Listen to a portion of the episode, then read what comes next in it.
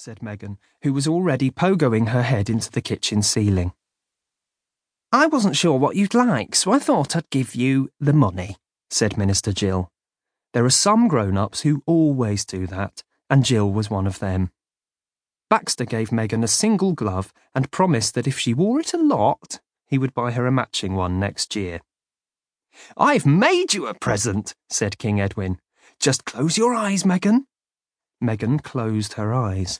She hoped it was going to be as wonderful as a pogo stick, money, or a single glove. Open them, said Edwin. Megan looked. There was a mirror in front of her, and in the mirror, Megan saw she was wearing a hat made from a cardboard box. Paper lightning bolts were held on with sticky tape. There was a cape made from duvet covers round her shoulders. Edwin looked just as strange. What was this all about? Hope you like my present, Megan. It's an idea I've had. We're going to play superheroes. Because this was the olden days and Edwin was the first person to ever think of superheroes, he had to explain what they were. Superheroes have costumes and exciting names, and they go around fighting baddies and saving the world with their superpowers. Are superpowers like magic powers? said Megan. No, said Edwin. Superpowers are different. They're super. Nobody quite understood the difference, but because Edwin was the king, everybody nodded as if they did. Edwin handed Megan some hero information cards with everything she needed to know. Megan's card said, Hero name, Thundercloud. Origin, bitten by a mutant cloud with teeth made of rain. Superpowers, Drizzle, and Pogo Stick Mega Bounce. Edwin's card said, Hero name Shark Boy. Origin One day just decided sharks were awesome. Superpowers Judo and Shark Tickle. Thundercloud and Shark Boy are members of the superhero team Warriors of Amazing Justice. Minister Jill thought, Clouds don't have teeth, and sharks can't tickle. This is nonsense. No, I think Megan would have liked a better present, like a nice jug, or some light brown socks, or.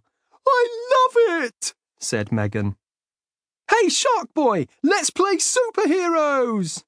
First, they all ate a really special birthday breakfast with treats like eggs made out of sausage and sausages made out of egg.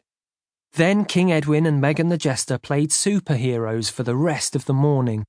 They saved the world from alien invaders and mechanical monsters. Think of the best playtime you've ever had with your favourite friend. Now imagine that day, but in a big castle full of slides and tunnels and trapdoors. That was the day Edwin and Megan had. Imagine if warriors of amazing justice had to fight real villains, said Edwin.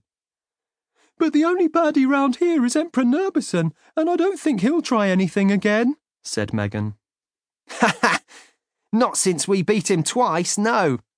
We're totally safe forever, said Megan. For a second, Edwin wondered if being a bit more worried about Emperor Nurbison would be a good thing for a king to do. Then he thought, Let's go and eat chips.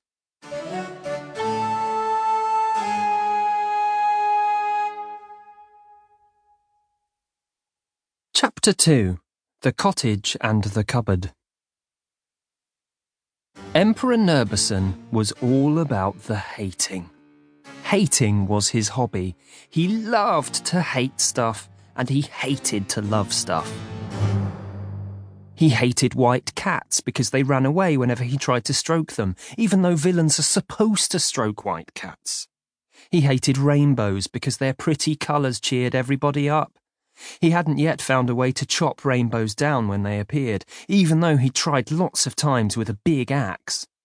He hated King Edwin Flashypants most of all, because Edwin stopped him from invading the annoyingly happy and unhatey place called Edwinland.